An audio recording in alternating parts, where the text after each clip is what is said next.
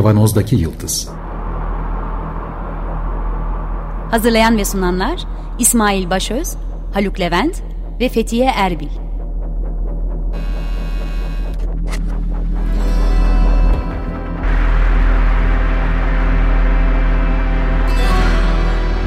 Bugünün penceresinden geleceğin ayak izleri. Zorlu Holding Sürdürülebilirlik Platformu Akıllı Hayat 2030, herkes için daha yaşanabilir bir dünya diler. Merhabalar, Açık Radyo'dayız. 95.0 Kavanoz'daki Yıldız programında sizlerle beraberiz yeniden. Bugün eski programcımız Mustafa Yılmazer'le beraberiz. Hoş geldin Mustafa. Hoş bulduk, merhabalar. Hoş geldin. Hoş bulduk Haluk, sağ ol. Haluk da burada, ben İsmail. Üçümüz yapacağız. 2018'de başladığımız Kavanoz'daki Yıldız programının ilk üç kadrosu burada şu anda. Mustafa iş yoğunluğu nedeniyle devam edemez olmuştu. Yeniden aramızda olduğu için çok mutluyuz. Kısaca, bir, kısaca seni şimdi konuk olarak tekrar tanıtmamız lazım tabii bu arada. Mustafa makine mühendisi ve e, özel ilgi alanı aslında robotlar idi. İşinde bunu yapamıyor ama hala ilgi alanı olduğunu biliyorum. Kuzguncuğun sokaklarında biz çay içip e, bu sohbetleri yaparken radyo programı yapma fikri geliştirmiştik. Biz devam ediyoruz ama şimdi Mustafa bize yine konuk olarak katılıyor sağ olsun. Bugün programımıza ismini verdiğimiz Kavanoz'daki Yıldız ismini verdiğimiz soğuk füzyondan bahsedeceğiz. Bir kavanoz maddeden bir yıldızın enerjisinin elde edilmesinin teorik olarak mümkün olduğunu e, biliyoruz bu enerji eldesi yöntemiyle. Doğru mu başladı Mustafa? Soğuk füzyon demekle artık değişmedi mi bu adı? Ee, yok, soğuk kısmı kullanmıyorlar artık. Doğrudan füzyon konuşuyorlar çünkü çok sıcak. Ee, artık e, şeyler, meraklılar belki haberlerde duymuştur. En son Çin'in yaptığı deneylerde, denemelerde e, 70 milyon dereceye ulaştı elde ettikleri sıcaklık. E, çok yoğun bir sıcak, çok yüksek bir sıcaklık. Bu sıcaklık güneşin bile çok üzerinde bir sıcaklık. Ve bunu yaklaşık 20 dakika, 17 dakikadan biraz fazla elde etmeyi ve sistemi yakmadan çalıştırabilmeyi başardılar. O yüzden bu haberleri duyan insanlar hani bir miktar belki olaya giriş yapmışlardır kafalarında. Çin yapay bir güneş üretti diye. Dolayısıyla o çalışmalar iyi bir yere doğru gitmeye kanalize oldu. Küçük şey söyleyeyim. Ee, hikayenin... Aslında bu aslında bu programı güncelleme olarak söylemiştik. Daha önceki yaklaşık bir iki yıl önce yaptığımız programlarda e, buradan elde edilen enerjilerin daha kısa süreli olduğunu söylemiştik. Bunu hatırlatabilmek için söylemiştim. Şimdi orada bir süre uzaması diye bir yol alma var değil mi? Doğru. Şimdi belki daha direkt konuya girmek ne kadar doğru olur bilemiyorum ama hani biraz sondan başladık aslında hikaye. Başa almak istiyorum müsaadenizle. Şimdi bu deneyin fikri, bu reaktörün fikri e, Sovyet döneminde 1960'larda, 50'lerde, 60'larda artık gerçeğe dönecek projesinin yapılmaya başlandığı, denemelerin yapılmaya başlandığı ilk deney setleri olarak kurulmaya başlandı. O zamanlarki sonuçların hepsi çok başarısız ve çok e, dengesiz sonuçlar verdi. Birçoğu izlenebilir veya kontrol edilebilir süreçler değildi. Çok kısa anlar için bir takım sonuçlar, sıcaklıklar, parlamalar şeklinde elde edildi ama onlar faydasız diye bakıldı. Ve gerçekten de bütün o deneylerde 50'lerde, 60'larda, 70, 80, 90 hepsinde bir umutla deney başlatıldı ve her seferinde hayal kırıklığıyla sonlandı. Hiç böyle bir sonuca dönük bir e, umut yoktu. O yüzden de aslında fizikçiler bile kendi aralarında ikiye bölünmüşlerdi. Bir kısmı buradan bir e, sonuca ulaşmak mümkün değil, çok spekülatif bir konu diyorlardı. Bir kısmı da hayır burada geleceğin enerjisi var çünkü tek e, sonsuz temiz enerjiye ulaşabileceğimiz kaynak yıldızların enerjisini elde edebiliriz. Buradan vazgeçmeyelim diyordu. Ve birer birer ülkeler çok yüksek paralar harcayarak bu konuya yatırım yapmak için uğraştılar. Bunların içinde en büyükleri en sonunda Fransa'da kurulan uluslararası bir konsorsiyum, yaklaşık 30 ülkenin katıldığı bir konsorsiyumla bir reaktör yapılmaya başlandı. Tokamak teknolojisi deniyor bana, Rusçadan kısaltma bu. Ve oradaki ismiyle bir tesis kuruluyordu. Kısaltılmış harfleri, baş harfleriyle söylenirse ITER diye yazılıyor. ITER. ITER Fransa'da kuruluyor ve 100 milyon derece sıcaklığa ulaşmayı hedefleyeceklerdi onlar. Ama bu konsorsiyum içinde Çin, Rusya, Hindistan, Kore gibi ülkeler olmasına rağmen Amerika ve Avrupa ülkeleri ve İngiltere, Çin kendi başına bir adım atıp Aralık ayında daha şurada bir ay önce bir reaktörde e, bir deney yaptı ve korkulan şey şuydu, bu, bu, bu sıcaklığa çıktığınız zaman ne olacak? Bu sıcaklığa işte nasıl zapt edeceksiniz? Makineniz nasıl erimeyecek? O ortamdaki o sıcaklık biz çok uzun süre üretmeye çalışırsanız bir süre sonra kendini yakacak, eritecek hale gelebilir.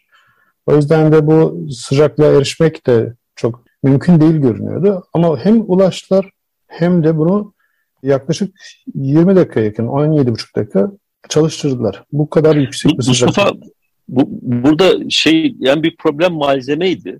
O, o, o sıcaklıkta o sıcaklığı daha doğrusu faydalı bir işe dönüştürecek malzeme elimizde yok. Onu anlaşılan en azından bir ilerleme sağlamış olmalılar bu kadar şey evet, olduğuna göre. Evet şu anda şu anda şöyle bir şey var. Şimdi bu konstrüksiyon, yapı tabii ki şekil olarak çok büyük ama sembol olarak simite benzeyen bir şey. Bir simitin içinde bir burada işte elektronların, nötronların hızlandırılıp ısıtılıp evet. döndür, döndürüldüğünü düşünün. Ve bunu yapabilmek için bu simitin etrafına hem simite paralel bobinler var. Bunun bir yöne hızlandırmak için hem de simitin etrafında dolanan bobinler var. Hem bunun karşı bobinleri var. Yani bir grup bobin nötronları hızlandırmaya çalışıyor. Bir grup bobin protonları hızlandırmaya çalışıyor. Bunları çarpıştırmaya uğraşıyorlar. Bunlar ters istikamette hızlandırılıyorlar ve aynı anda o kadar yüksek miktarda buraya bu malzemeyi koyuyorsunuz ki hem basınç var hem sıcaklık var ve burada çok yüksek yoğunluklu bir çorba oluşuyor. Bir e, nötron proton çorbası oluşuyor. Bu çorba aslında yıldızlardaki durumla aynı ve bunlar karşı yönde hızlandırılıyorlar. Bu anda bunları ısıtmak için de buraya tam rakamı bilmiyorum ama hani mesela işte 100 bin amper akım veriliyor ki bunlar kızdırılsınlar. 100 bin amper hayal edemeyiz ama bilemiyorum böyle bir şeyin endüstriyel karşılığı var mıdır, nerede kullanılır? Ama o kadar yüksek akımlar, sıcaklık ve basınç uygulanıyor ki bu e, simitin içine. Burada bu atom altı parçacıklar çarpışmaya ve ısınmaya başlıyor.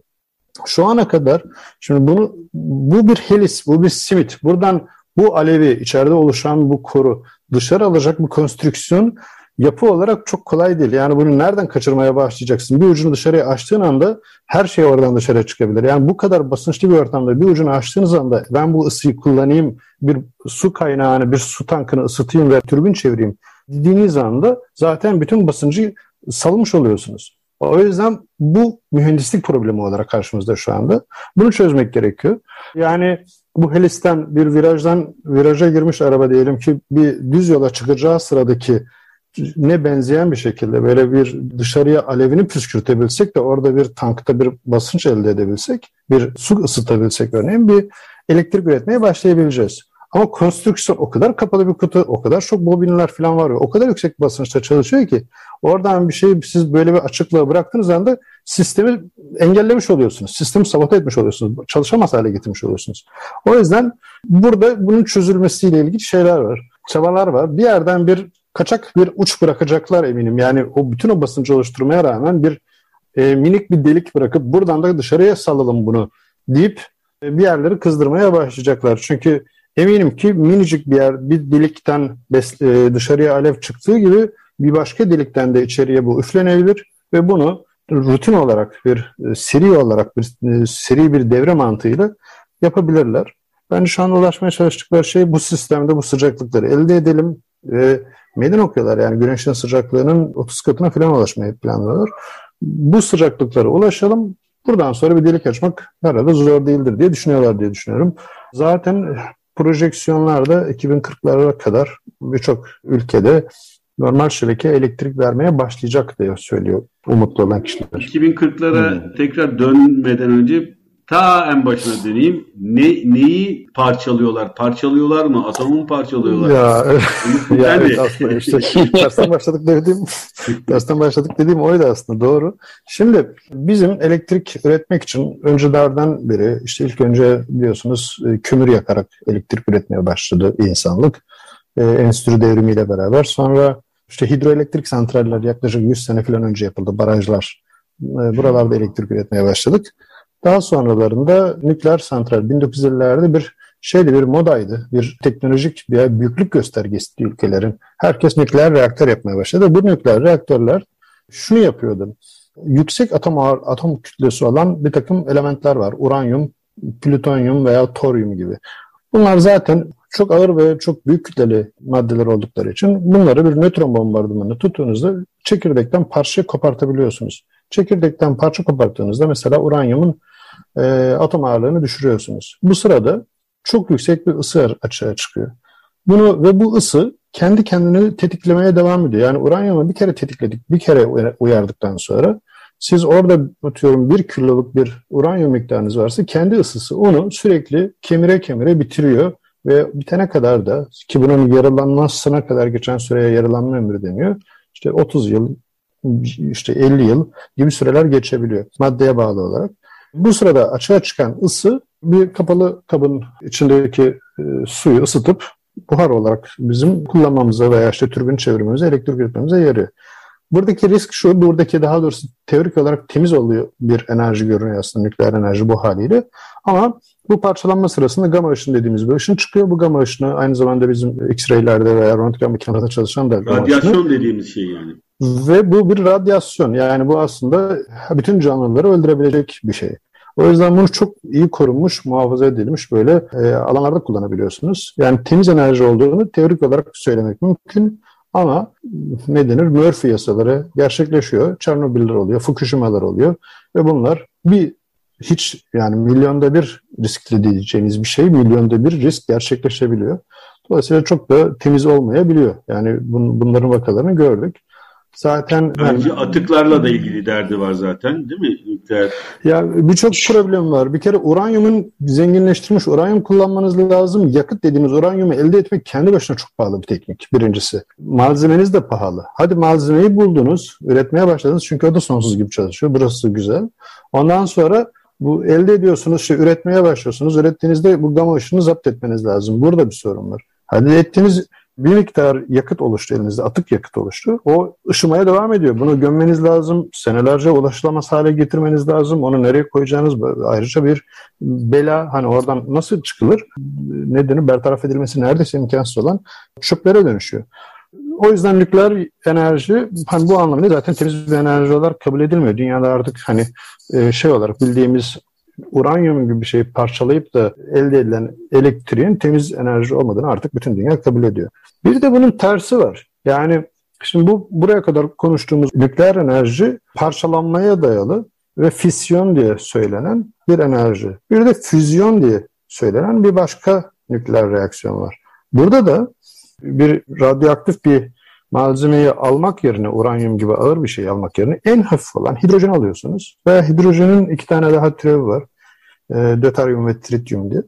Bunları alıyorsunuz ve bunları birbiriyle çarpıştırıp birleştiriyorsunuz. İki tane hidrojeni birleştirdiğinizde mesela bir tane helyum elde ediyorsunuz. Bu helyum oluşması sırasında ki güneşte de zaten olan şey budur. Bütün yıldızlarda hemen hemen olan şey budur. Bu oluşma sırasında ortaya bir ısı aşağı çıkıyor. Bir termonükleer reaksiyon deniyor zaten. Radyasyon Bu peki? çıkan radyasyon yok. Sıfır radyasyon. Ve ve yaralanma diye bir şey yok. Yani fişini çektiğinizde kapanan bir şey. Hani bu arada risk oluşturduğu bir şey oluyor veya zaten sistem o kadar dengesiz ki kendi kendi şu anki teknolojilerle zaten onu çalıştırmak için o kadar çok enerji harcıyorsunuz ki yani o enerjide bir yamukluk olsa zaten sistem duruyor şu anda. Yani hani ışınma falan öyle şeyler olmadığı için de fiş çekmiş gibi kapanıyor konu. O yüzden de gerçekten de çok temiz bir kaynak. Sadece şu anda zapt edilemez bir durum var enerjinin. Peki sudan enerji elde etme lafı o zaman bunun üzerinden gidiyor. Doğru mu? Yani işte sudan enerji elde edilecek diye konuşuldu. Yok şimdi şöyle hidrojen normalde normal koşullarda en kolay şekilde sudan elde edilebilir. Çünkü işte hidrojen oksijenden oluştuğu için. Hidrojen kendisi ayrıca yakıt olarak da kullanılabiliyor. Doğal gaza benzeyen şekilde yanabilen bir gaz olduğu için. Ayrıca bir de son dönemde hidrojen pilleri diye yani lityum iyon pil yerine hidrojen pili diye ayrıca bir hidrojenin voltaj üretebilen bir kimyasal olarak kullanıldığı bir teknik daha var. Farklı çeşitlerde çok değerli bir enerji kaynağı hidrojen. Ee, burada konuştuğumuz nükleer durum hidrojenlerin birleştirilmesi ve oradan helyum elde edilmesi sırasında ortaya çıkan e, sıcaklığın kullanılması üzerine.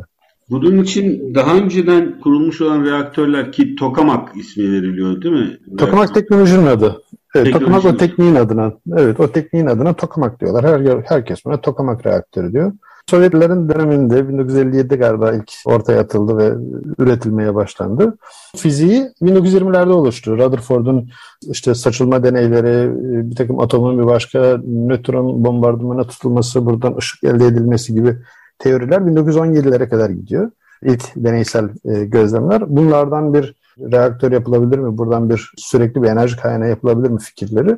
İşte yani hem fizisyon hem füzyon aynı anda masadaydı. 1950'lere geldiğimizde nükleer reaktörler çalışmaya başladı ama bu konuda temiz olacağını da bilmemize rağmen çalışmalar devam etti ama hep e, başarısızlıkla sonuçlandı. Çok daha zor olduğu ee, düşünüldüğü için herhalde ya da teknolojiler henüz bu kadar gelişmediği için. Yok, e, bir de tabii bu nükleer santral diye bildiğimiz işte o fisyon meselesinde silaha dönüşme ihtimali de azımsanmayacak bir ihtimal de herhalde o da askeri militer kompleksin finansman imkanlarını hızla buna yöneltmesine neden oldu. Doğru yani bu şimdi bir siz bir nükleer maddeyi işte uranyum gibi maddeyi isterseniz nükleer reaktörde kullanırsınız isterseniz nükleer silah yaparsınız.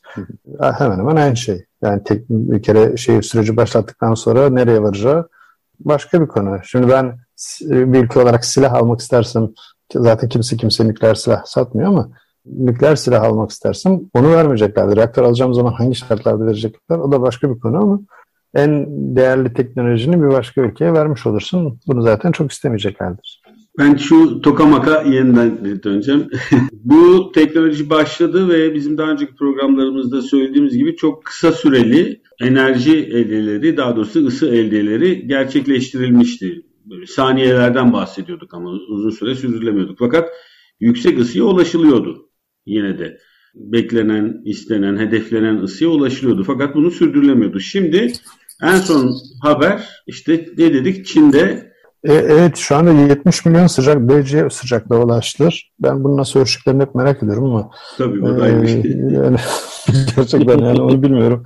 Yani ilk deneylerde mesela 1970'lerde Ruslar biz işte o zamanki sıcaklığı bilmiyorum biz sıcaklığa ulaştık diyorlar ve bunu rapor ediyorlar ama İngilizler inanmıyorlar. İngilizler İngiltere'den heyet çağırıyorlar e, Ruslar.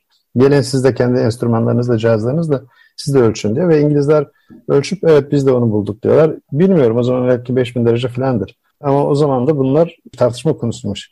Şimdi binleri falan geçtik, milyon konuşuyoruz. Yani 100 milyon konuşuyoruz. O yüzden nasıl bir teknikle ölçülebilir hiçbir fikrim yok yani bunu hayal bile edemiyorum açıkçası. Ya öl- ölçüm meselesi bizden sorulur yani. Belki Türklerin katkısı vardır yani olsa olsa bile. Sen, sen, sen anlatırsın belki öyle ekonomideki ölçümler. Anlatırım tabii. Pandemi, pandemideki ölçümler, ekonomideki ölçümler çok parlak şeyler var. Şu anki en son olan 17'deki ama şu anda aslında inşaatı devam eden Fransa'daki bu ITER denilen bir tokamak reaktörü var. Oranın projesi bunlardan daha büyük. Şu anda 70 milyon için görmüş bu ITER'da yapılacak olan dev bir tesis. Baya böyle futbol sahası gibi falan görünüyor. İnşaatın yukarıdan görünüşünden şey yaptım, gördüm. Onun da devreye alması 2025 falan galiba yıl olarak. Orada 150 milyonu hedefliyorlarmış. Yani ha bir de şöyle bir şey var. Şu anda verilen enerji alınan enerjiden daha fazla şu anda. Hı. Yani Çin'de, Çin'de de dahil. Yani bu bir faktör belirliyorlar. Bir, işte bu giriş bir çıkış şu anda bu birin altında. Yani 08-09 falan. Şeyi kastediyorsun değil mi? Yani buraya çalışma için giren enerji henüz çıkan enerjiden daha fazla. Evet doğru. Yani ya, şu anda örnek veriyorum. Tabii. Yani 100 wattlık bir enerji verip içeride 80 watt bir enerji elde ediyorsun. Böyle Ama temiz. Ama tertemiz. temiz olsun benim olsun. Kirli enerji verip 100 wattlık kirli enerji kullanıp şu an için. ya evet ya. Değil mi? Şu anda öyle. Yani e, tabii ki beklenti nükleer diğer o fisyon olan reaktörler, eski reaktörlerde bildiğimiz reaktörlerdeki durumda enerjiyi bir veriyorsun, bir tetikliyorsun. Zincirleme reaksiyon denen bir şey. Artık sen zaten durduramıyorsun onu. O kendisi devam ediyor. Malzemenin yani yakıtını kesmen gerekiyor sürecin durması için. O da ayrı bir şey. Yani burada aslında bu anlamda hani e, işte nükleer bombaların kullanılmasının da mantığını aslında oluşturuyor bize. Çünkü adam onu patlatınca oradaki miktarın hepsi bir anda enerjiye dönüşüyor. Yani bu yeni enerjiden bomba da yapılmaz o yüzden. Çünkü şartları zor, zorlayamıyorsun. Yani hani kendini tetikleyen zincir reaksiyon oluşmuyor. Fiş çektiğin anda kapanan bir şey. Yani evet. Bu o zaman yatırım evet. yatırım yapılmasını çok güçleştiren bir şey. Malum dünyadaki teknolojik gelişmeler ya sağlıkla ya da silah sektörüyle paralel hep gidiyor. Sağlık sorunu da yaratmıyor, silah da yapılıyor. Dolayısıyla niye yatırsınlar? Evet. Fazla temizmiş. Yatırım yapmak için fazla temiz bir enerji. evet yani. Ama tabii Fransa çok şeyli, umutlu bu hikayeden. Çok enteresan. Bu reaktörün, bu Fransa'daki reaktörün bir kısımlarını gösteren bir çizim gördüm. İşte üzerinde soğutucular var. Şurasında bobinler var. Burasında başka türlü bobinler var. Burada başka manyetik bir takım metaller var filan. Her birini bir ülke yapıyor. Bir tanesini Kore'ye vermişler. Al demişler bunu yap. Ama onu da geliştirmek için Kore'de işte atıyorum 300 tane bilim adamı çalışıyor. Önde 300 tane arkada işte 1000 tane. Bir başka bölümünü bir başka ülke çalışıyor. Aslında yüzlerce fizikçiler, işte mühendisler falan konuya kafa patlatıyorlar. O yüzden çok enteresan bir şey var konunun. Böyle bir uluslararası bir işbirliği boyutu var. Ve hepsinin aralarındaki sözleşmelerde de bu bilgiler, elde edilen bilgilerin paylaşılacağı var. Yani çok değerli bir çalışma aslında. Bence uluslararası uzay istasyonundan daha şey bu. Daha heyecan verici ve verimli yani. Verimli bir çalışma evet. Yani bir defa enerji için yani, yani herkesin faydası olacak bir şey. Ama küçük küçük gene, gene de birçok ülkede küçük küçük tokamak reaktörleri var. To, işte Tokamak Limited diye İngiltere'de bir elektrik üretim şirketi var. Çok umutlular. Yani çalıştırıyorlar bir şey ama sürekli enerji harcıyorlar. Daha henüz bir sonuca varamadılar. Yatırımlar var. O Tokamak Limited şirketi tam bilmiyorum rakamını ama birkaç milyar dolar yatırım aldı. Yani para da toplayabiliyorlar bunlar. Gerçek bir sanayici olarak. Bizim kripto paralara para yatırmaya benzemiyor. Bayağı her sektör bir iş var orada yani. Evet, şimdi o zaman başta söylediği şeyi tekrarlayalım. Şu anda kaç dakika dedin? 17 dakika. 17,5 dakika şu anda. 17,5 dakika. 70, 70 milyon evet, santigrat. 70 milyon derece.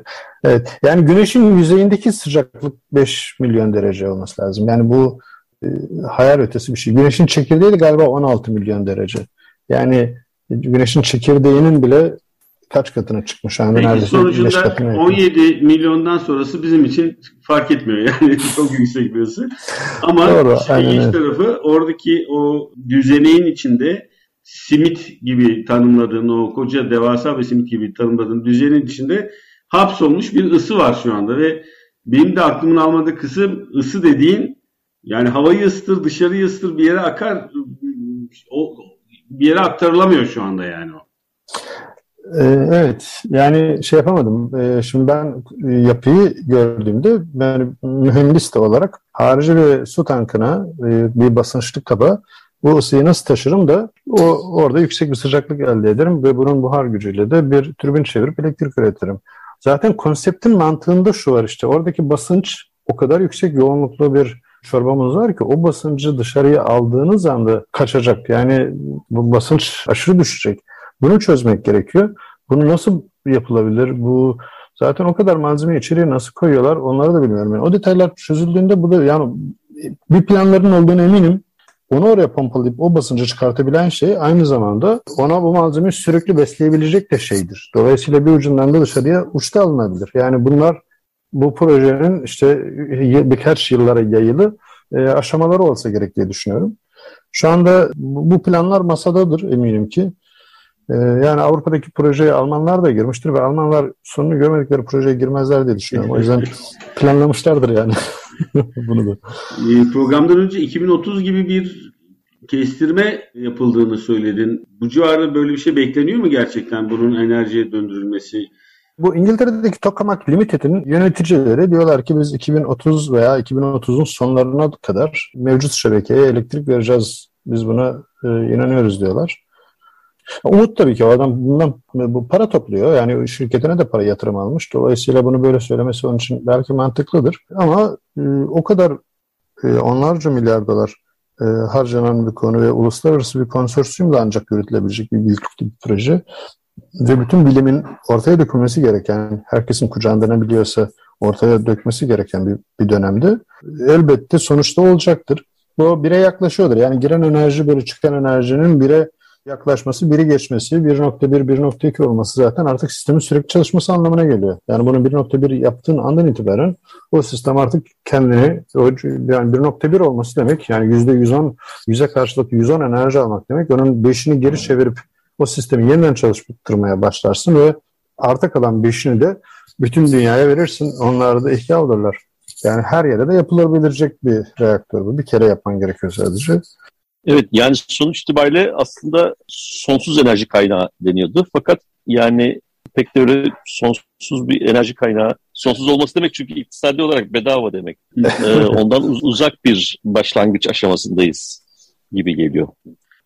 Yani işte özel şirketler buna nasıl giriyorlar onu anlamak çok kolay değil. Çünkü çok pahalı bir teknoloji.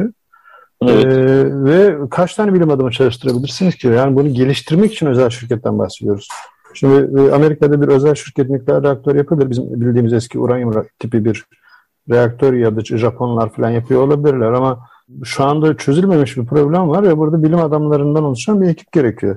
Ee, Tamam. Sadece Fransa'daki 300 tane bilim adamı, 1000 tane, 3000 kişi de arka tarafta çalışacak denmesi şu anki proje için bile muhteşem bir rakam, muhteşem bir sayı. Yani. Evet. Nasıl yapacak bu özel bir şirket bunu? Onu anlamak çok kolay değil. İşte onu kamuya yaptırıp sonra o el çabukluğuyla bütün teknolojik gelişmelerde olduğu gibi e, inovasyon yaptım ben. Şöyle bir şebeke kurdum deyip o kamunun fonladığı bilimsel gelişmeyi kar üreten bir inovasyona dönüştürüyorlar tırnak içinde. Bütün, bütün teknolojilerde böyle oluyor. Yapmazlar öyle şeyler ya. Yapmazlar mı? Doğru mu? Helal süt emmiş insan evladı böyle bir şey yapmaz. Niye yapsın yani? İnsanlık için çalışmaları diyelim. Peki. Bu hafta bitirelim. Metaverse konuşurken araya bir güncelleme programı aldık. Mustafa Yılmazer bizimleydi. Temiz enerji kaynağı olarak düşündüğümüz programa da ismini verdiğimiz füzyon enerjisi hakkındaki gelişmeleri konuştuk. Ee, çok teşekkürler Mustafa. Rica ederim, için. Ee, bu haftalık programın sonuna geldik. Bu programın size ulaşmasını sağlayan bütün Açık Radyo çalışan arkadaşlara çok teşekkür ediyoruz. Program destekçimize ve bütün Açık Radyo program destekçilerine yine içten teşekkürlerimizi iletiyoruz. Önümüzdeki hafta tekrar görüşmek üzere. Hoşçakalın. Hoşçakalın. Hoşçakalın.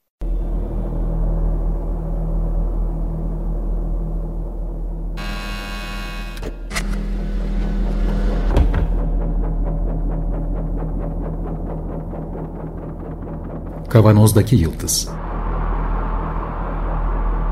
Hazırlayan ve sunanlar İsmail Başöz, Haluk Levent ve Fethiye Erbil.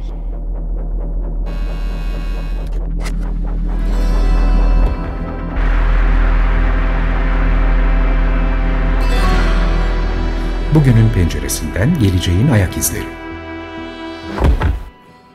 Zorlu Holding Sürdürülebilirlik Platformu Akıllı Hayat 2030 sundu.